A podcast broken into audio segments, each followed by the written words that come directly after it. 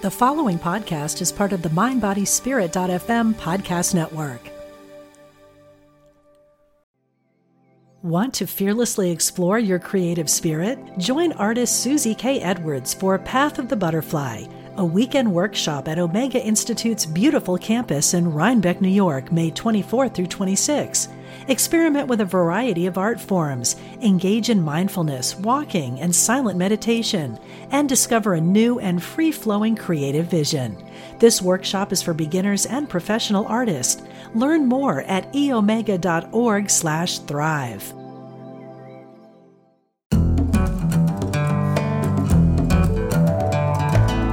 From Spirituality and Health magazine, I'm Rabbi Rami, and this is the Spirituality and Health podcast. Thanks for joining us. Our guest today, Judith Polich, is an environmentalist and a wetlands advocate. She holds a Master of Science degree in Environmental Studies and Environmental Education from the University of Wisconsin and is the author of Return to the Children of Light. Her newest book, Why We Can't Be More Like Trees the Ancient Masters of Cooperation, Kindness, and Healing, is reviewed in the November December 2023 issue of Spirituality and Health magazine. Judith, welcome to the Spirituality and Health podcast. Thanks for having me. Well, it's going to be a pleasure to listen to what you have to say because the book was a pleasure to read, especially because I am convinced, and I think you're convinced, that humans are in a in desperate need of a new story about life and our place in it. And I was delighted to reading your book that I'm just going to quote it to you. you. You write, a new story is beginning to surface, close quote. So I know we need one. You're optimistic that one is actually emerging. So what's the new story? Well, first of all, it's a story that comes from science and new findings in science, and also a relook at some of our spiritual belief systems. So it's a pretty big story. And part of that story is, I guess the main part of it is recognizing our interconnection with all of nature, that we aren't just here as humans separate from all the world of, around us. We're embodied in everything in our world. And that new story is telling us that we need to align our lives and our policies with this reality. So, how does it take a new look or fresh look at religious stories? Okay, so we're actually quite a religious species. Most people adhere to one of our major religions. And there's a lot that has been taking shape in terms of the greening of our religions. One aspect of that is coming from the Catholic religion and from the Pope's guidance that he's done, like the Laudato Si and his most recent one, in which it's really clarifying that our creation story is one of humans embedded in nature in one holistic community. And we need to, that our job is to recognize we're a part of nature and we have a unique responsibility to care for nature. So, gone is the idea of us having dominion over nature. This is also reflected in Islam, and there are many, many green Muslims. And the concept is that in their religion is that the Prophet Muhammad encouraged thoughtful stewardship of water conservation and uh, avoiding wasteful consumption and advocated for the proper use of land and promoted compassion for all animals and stewardship of trees, even. Hinduism is, of course, believes that everything is conscious and interconnected and divine. Buddhism is also greening with teachers like Gary Snyder, Joanna Macy, Thich Nhat Hanh, the idea of the interconnection of all things and interbeing. So it's a gradual process. It's there. It's a big reach to policy, but these are the basis of our stories from a moral point of view. Science is another part of it, but that but the two are coming together and that's part of what I stress in my book. Do you think science is the motivator or would this be happening within the religions anyway? I think the reality of our climate crisis is a huge motivator.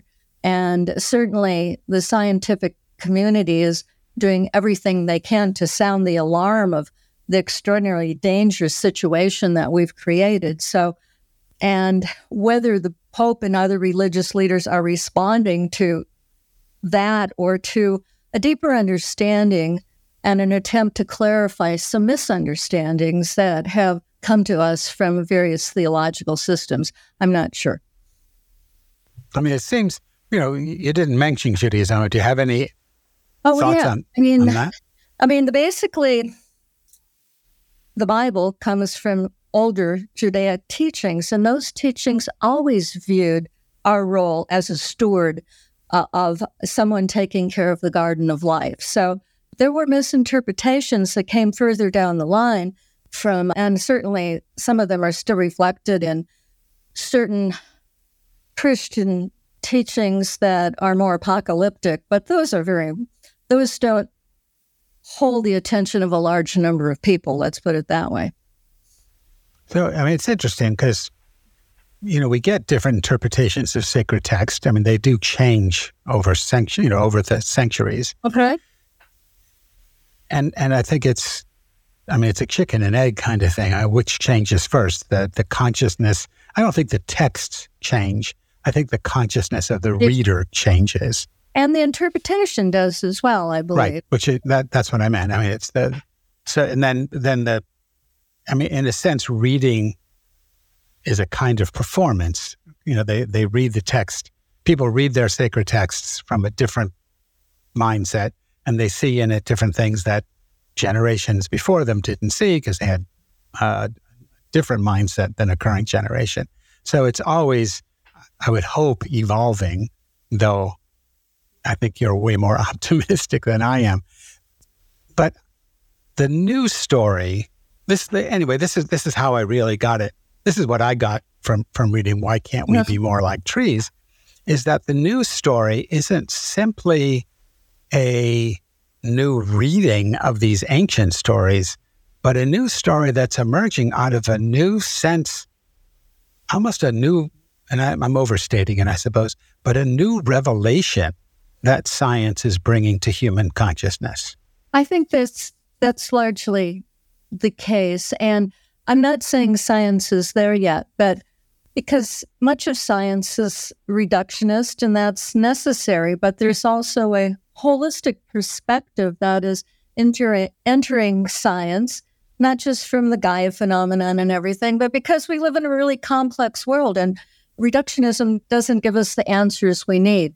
We need to we need methods to do with complexity because everything is really complex and we've created enormously complex problems. Right. Right. You note in the book that the Darwinian principle of survival of the fittest doesn't seem to apply to trees. And I'm wondering if it applies to any species. That's a good question. Maybe, and given the times we live in, a better way to think about that is survival of the most adaptable, because that's kind of where we're headed. So, competition isn't going to necessarily get us there, but learning how to adapt and interact and cooperate with others, multi species, might just be the answer my understanding, and it's very limited, is that's really what Darwin had in mind. It was Herbert Spencer that came up with the survival of the fittest, not Darwin. Is yeah, that right? I'm not exactly sure. It's it's you know, and I can't really go back and determine what Darwin might have met, meant, but obviously sure. he recognized in plants that there was a a, some very interesting things happening in plants that indicated um, cooperation and also possibilities for cognition that that the he he was the first person who said that plant roots may be a type of brain. Uh, obviously, these things weren't widely publicized, but these came from him. Yeah, and there's a lot of writing now about I, I, and it, maybe it's metaphor, but it sounds like it's more than metaphor. That that there is, oh, I don't know how, how to put it. Like plant roots are a type of brain. that plant that plants and trees are communicating with one another. That they're warning. Here's an invasive species coming, and the trees will warn other trees, and the, the trees that are warned will uh, secrete something that will defend themselves against the, the invasion. Is that? Yes, and it's not metaphor. This is based on science and yeah, the technologies I, that they have for actually examining what's happening under the ground. And beginning with the work of Suzanne Simard, who was a, a forest biologist, recognizing the cooperation that appears to be occurring and the exchange of information through both the plant roots and the fungal kingdom. Very breakthrough research that has to make us rethink a lot of things. And yeah, that that's not metaphor. I mean, I got I, what I thought was maybe metaphorical is using the term brain, but it certainly uh, is a sharing of consciousness. Something's happening, and it's happening within the root level. The I think the word is menestrum sturm or something. they they find the same a lot of the same electronic pulses and chemicals that we find in our brain chemistry. But I think we get into trouble when we start thinking of plants as having a brain like we do, and because it's nothing like that, and or intelligence like we do. I mean, they may well have an intelligence, but it's nothing like ours. And so we have to really get out of the box and broaden our perspectives on all of this. Well, what if we broaden our perspective on what consciousness is or what intelligence is so it always so it doesn't always have to be like ours Exactly. And that's why I kind of like the word I used in my book. I use the term that plants have smarts. yeah, right. they may not have intelligence, well, they may not have cognition as, but they have something going on. They learn. They, there's all there's things that we need that can give us pause if we if we look at them. And then you use the term consciousness, which of course opens a very big door as we begin to examine what consciousness might be. And certainly it's not limited to the brain. It's not found in the brain. And there's many conflicting theories on consciousness right now. I don't think scientific community yet has a grasp on it. Yes. And, and we tend to be sort of reductionist about it, but we should be going the other way. Exactly. Want to fearlessly explore your creative spirit? Join artist Susie K. Edwards for Path of the Butterfly a weekend workshop at Omega Institute's beautiful campus in Rhinebeck, New York, May 24 through 26. Experiment with a variety of art forms, engage in mindfulness, walking, and silent meditation, and discover a new and free flowing creative vision. This workshop is for beginners and professional artists. Learn more at eomega.org/slash thrive. So let me ask if you have, if this speaks to you. So let me start away from trees. Let me let me take a different an example from dogs. Right? Mm-hmm. So you have a, a a Wheaten Doodle. Is that what you said? They're called Whoodles. Yes. Whoodles. Okay, and I have a Golden Doodle. So I, if if I have my science right, when I'm sitting with my doodle in my lap and we're just holding one another, both of us get a I think I think we get a dopamine hit. Both both of us get this chemical reaction in our brain that make us feel what loved and relaxed and at peace, and and we give this gift to one another just by being together, right. physically bonding. Right? Is that true? Well, I think that would be many people's experience. I'm not sure if it's dopamine or if it's uh, oxytocin, the same. Ah, that's right. No that mothers and babies will feel in almost all species, including maybe even dinosaurs. Yeah, oxytocin. That was that's right. That, that's my mistake. Oxytocin. Yeah, the, the last time I had a dinosaur sit on my lap, I, it wasn't pleasant, but but oxytocin. Now, my question is, I and, and I just have to cop to being a little odd. I sometimes feel the same thing when I'm walking in the woods uh-huh. and I'm either hanging out with a tree or hugging a tree, or sometimes I talk to a tree. Right. So Do you feel that? I mean, I don't know if there's any any science on on that. I don't know about the science on that, but I feel it as well. I feel that when I'm in a when I can drop the stress out of my body, when I can come into being in presence, I can feel a depth of connection. And I don't know if it's in me or if it's in the trees or what I'm, or just the beauty, the extraordinary beauty of what I'm looking at. But yeah, there's, it's like there's a chemical change in my system. I mean, they talk about the vagus nerve, they talk about all kinds of possibilities and why some of us just like to hug trees and hang out in nature, but there's definitely something that happens that a shift that occurs.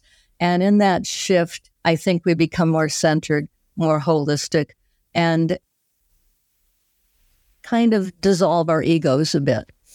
Yeah, dissolve our egos. I, I like that that language because you write in the book, you talk about humanity suffering from what you call the three D's, like the letter D disease, disillusioned, and disassociated. And it made me think of something Albert Einstein said, I think in the 50s, where he summarized the human condition as suffering from what he called a delusion of consciousness that uh-huh. separated the individual from other humans and other other beings, other, you know, both mammals and plants and the earth itself. Yeah. That we just feel as individuals, we feel isolated. And then he said, uh, if there's any hope for us, we have to overcome this delusion by getting into this larger frame of consciousness. It sounded like disease, delusioned, and disassociated. And uh-huh. then you talk about using psychedelics as a therapy for this. Well, so, what I what I yeah. talk about there, and when I'm talking about how nature heals us, it's I'm saying that it's very similar to how psychedelics may work in that our the main function of our cognition, the executive function, the thinking mind, the you know, the the the planning mind, the one that we're stuck in most of the time, is when we're in nature, that kind of softens and is suppressed, and the default mode mind arises, which makes us more connected and holistic. And that some of the research indicates that similar things happen when people are on psychedelics. In other words, the ego dissolving, feeling more connection with all things.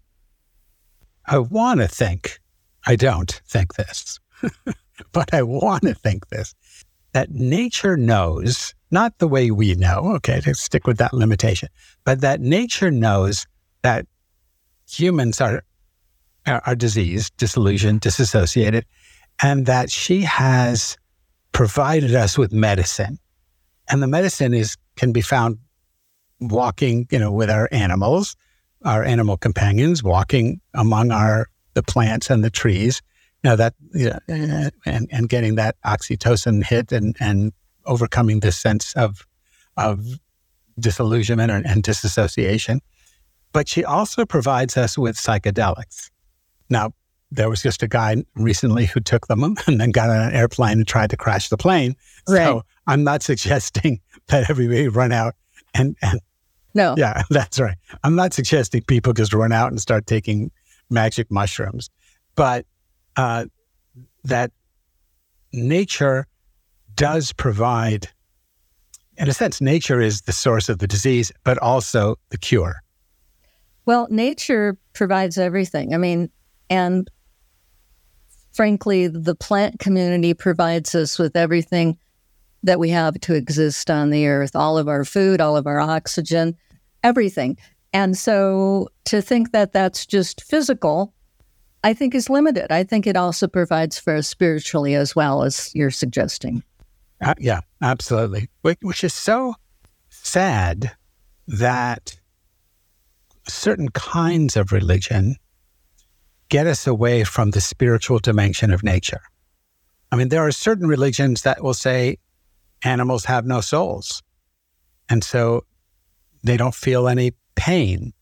I think this Pope once said something like some I think some kid asked the Pope, did the, the little boy's dog or little girl's dog go to heaven? And the Pope found some way to say, yes, the dog is in heaven. And then theologians went berserk because dogs don't have souls. You know, there's a question in Buddhism does a dog have Buddha nature? And they they wisely don't really answer the question. I can tell you my prior dogs all went to heaven. yeah.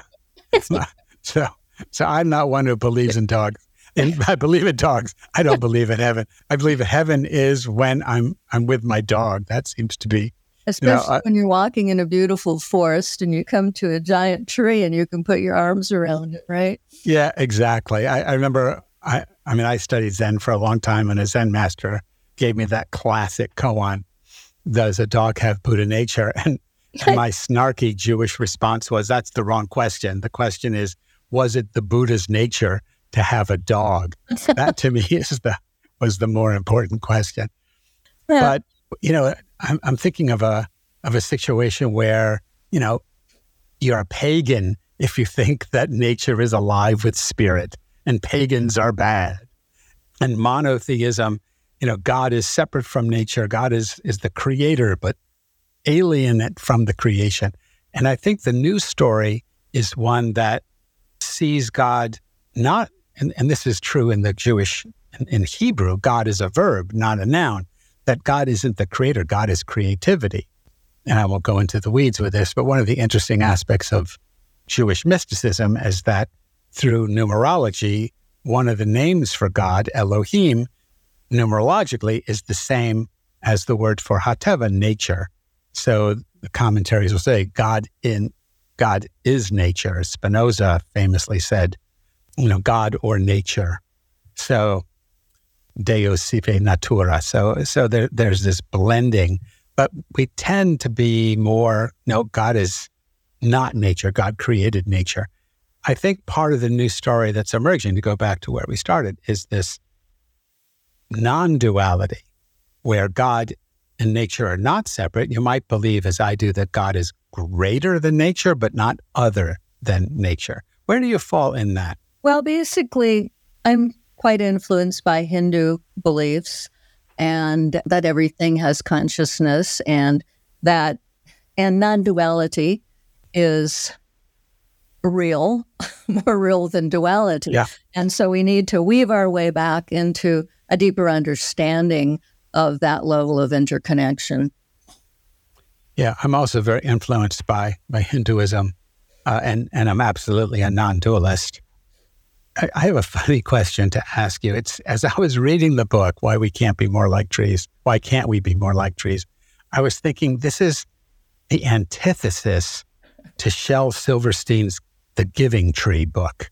Did you ever read that? No, I don't know that book. Oh, it's a horrible book if you take it at face value. I, I read somewhere that this was this is a complete satire, and I hope it was because it's about a tree. It was written about as a as female and a little boy who grows old with this tree and spends his life um, exploiting the tree until she ends up as a stump in his old age.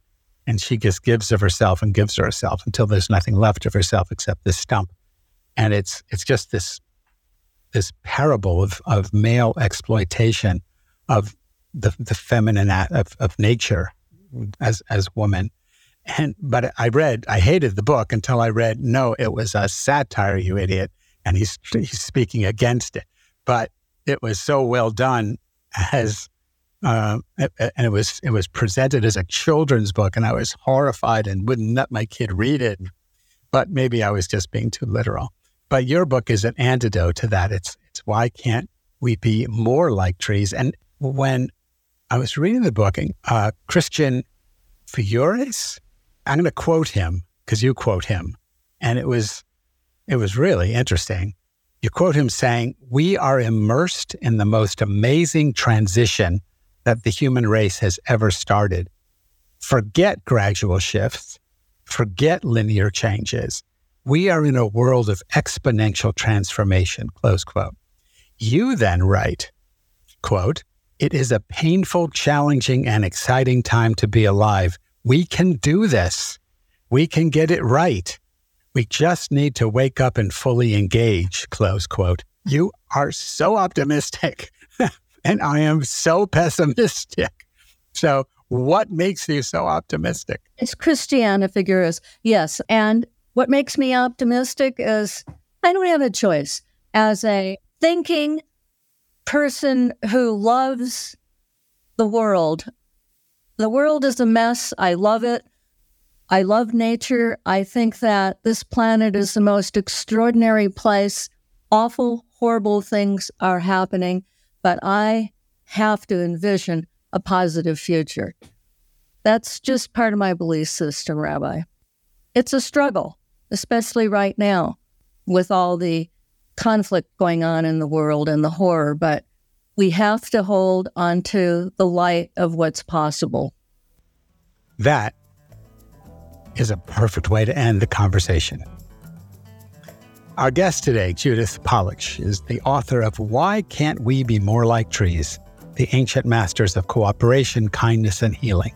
The book is reviewed in the November December 2023 issue of Spirituality and Health magazine. And I want to thank Judith for joining us on the Spiritual Health Podcast. This was really interesting. Thank you, Rabbi. Spirituality and Health podcast is produced by Ezra Baker Trupiano, and our executive producer is Brenna Lilly. If you enjoyed this podcast, please leave us a five star rating on your podcast app. And if you're not already a subscriber to Spirituality and Health magazine, please become one at spiritualityhealth.com. From everyone at Spirituality Health magazine, we thank you for your support.